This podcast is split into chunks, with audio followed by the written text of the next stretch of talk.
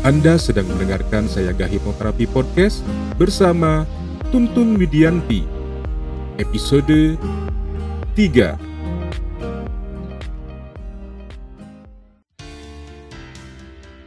Selamat datang di serial audio podcast bersama Sayaga Hipnoterapi. Institusi penyedia layanan hipnoterapi dan konseling profesional di Kota Bandung yang membantu penanganan berbagai masalah kesehatan, emosi, dan perilaku yang mengganggu kualitas hidup. Berpijak pada nasihat luhur, eling, waspada, lansayaga, serial audio podcast Sayaga Hipnoterapi hadir untuk membantu Anda menata kehidupan yang berkualitas secara fisik, mental, emosional, dan spiritual dengan sikap yang lebih berkesadaran, lebih berwaspada, dan lebih bersiaga. Banyak beredar tentang informasi seputar hipnoterapi di kalangan masyarakat namun tidak semua informasi yang beredar itu benar adanya. Seringkali informasi yang beredar di masyarakat adalah informasi yang keliru, sehingga menyebabkan sebagian masyarakat menjadi enggan dan takut untuk mendapatkan manfaat dari keilmuan ini. Nah, berikut ini saya akan menyampaikan beberapa mitos dan fakta seputar hipnoterapi yang perlu kawargian ketahui. Yang pertama adalah hipnoterapi adalah salah satu penanganan yang menggunakan sihir, supranatural, atau bersifat mistis. Hal ini adalah mitos. Mengapa? Karena pada dasarnya hipnosis adalah salah satu metode yang memiliki keilmuan secara logis. Yang beredar di masyarakat adalah hasil tontonan televisi yang sering menampilkan pertunjukan ajaib yang dilakukan oleh seorang juru hipnotis. Seringkali yang ditampilkan di televisi adalah perilaku atau perbuatan yang kelihatannya tidak masuk akal. Nah, pertunjukan yang ajaib ini seolah-olah tidak bisa dijelaskan dengan logika, di mana yang terhipnotis akan melakukan apa pun yang diperintahkan dan seolah-olah ia tidak mengingatnya kembali saat ia sudah tidak terhipnotis lagi. Padahal hipnosis adalah perubahan gelombang otak dari beta ke alfa kemudian ke kondisi theta. Di mana kondisi ini seseorang akan lebih fokus dan bukan malah sebaliknya menjadi tidak ingat apa-apa. Yang kedua, hipnosis adalah relaksasi. Seringkali seseorang tampak nyaman saat berada dalam kondisi hipnosis, sehingga banyak yang beranggapan bahwa hipnosis adalah relaksasi.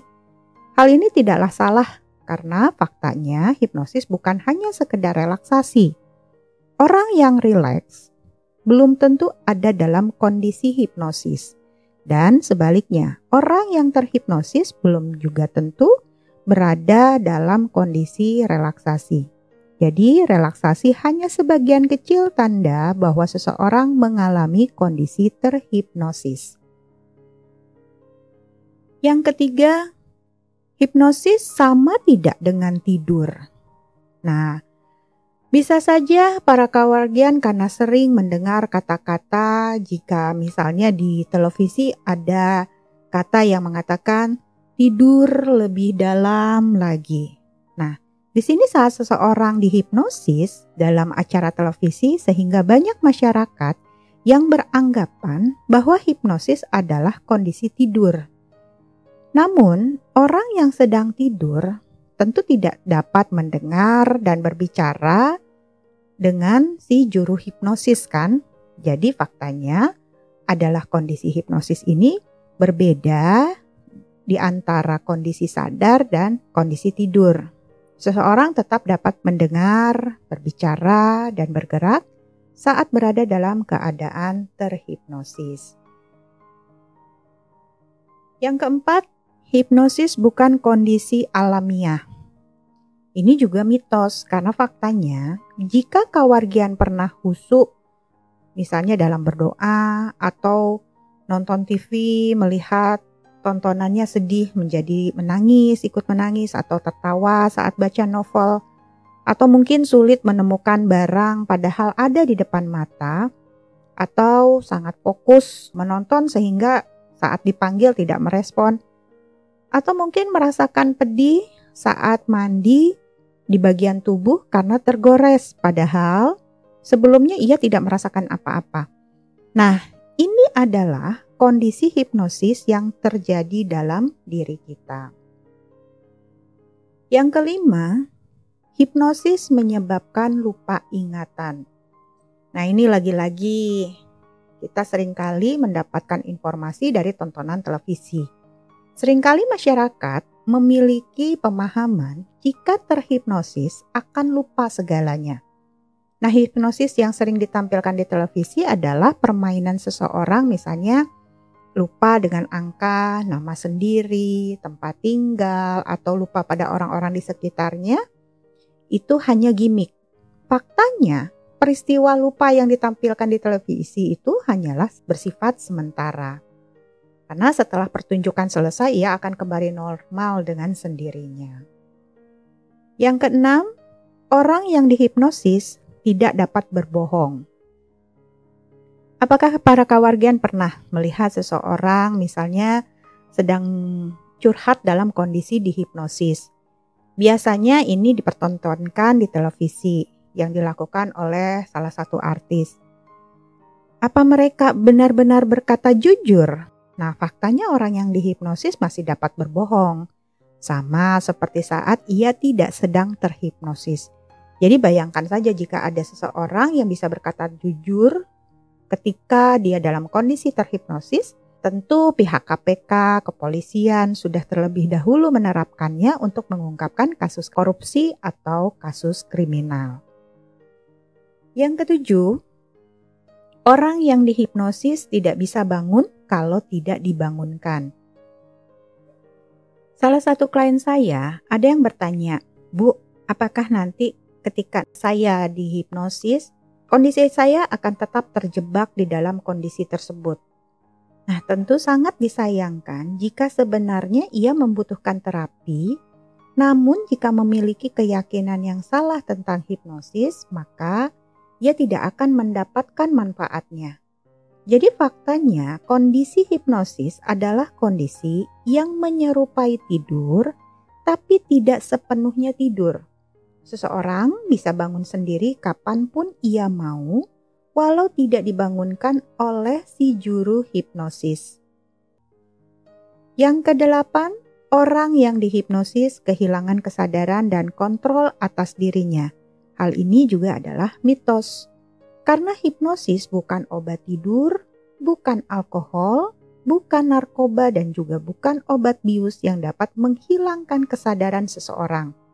Orang yang dihipnosis tentu sangat sadar. Ia menyadari semua hal yang ada di sekelilingnya, namun ia memilih untuk tetap fokus pada kata-kata yang disampaikan oleh si juru hipnosis saja. Yang kesembilan, apakah hanya orang lemah dapat dihipnosis? Nah, ini juga mitos. Faktanya, semua orang bisa terhipnosis kecuali jika orang tersebut memiliki hambatan dalam konsentrasi atau tidak memahami komunikasi. Ini berhubungan dengan tingkat pemahaman seseorang. Bahkan semakin tinggi tingkat intelektual seseorang, maka ia akan mudah dihipnosis.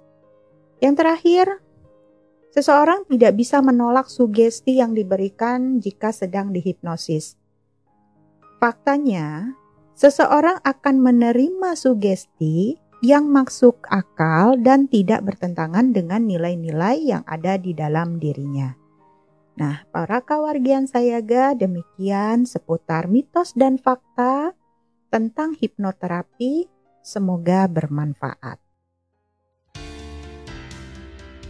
Serial audio podcast Sayaga Hipnoterapi menghadirkan inspirasi kehidupan yang diintisarikan dari berbagai keilmuan psikologi dan pengembangan diri yang juga diadaptasi dari kisah nyata para individu yang menjalani program terapi dan konseling bersama tim profesional dari Sayaga Hipnoterapi.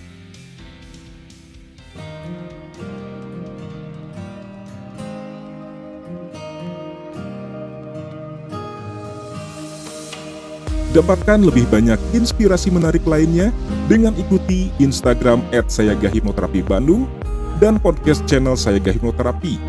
Kunjungi juga website www.hipnoterapibandung.com untuk temukan lebih banyak informasi menarik lainnya, termasuk untuk memesan layanan hipnoterapi dan konseling bersama para tim profesional dari Sayaga Hipnoterapi Bandung untuk membantu Anda menangani berbagai masalah kesehatan, emosi, dan perilaku yang mengganggu kualitas hidup.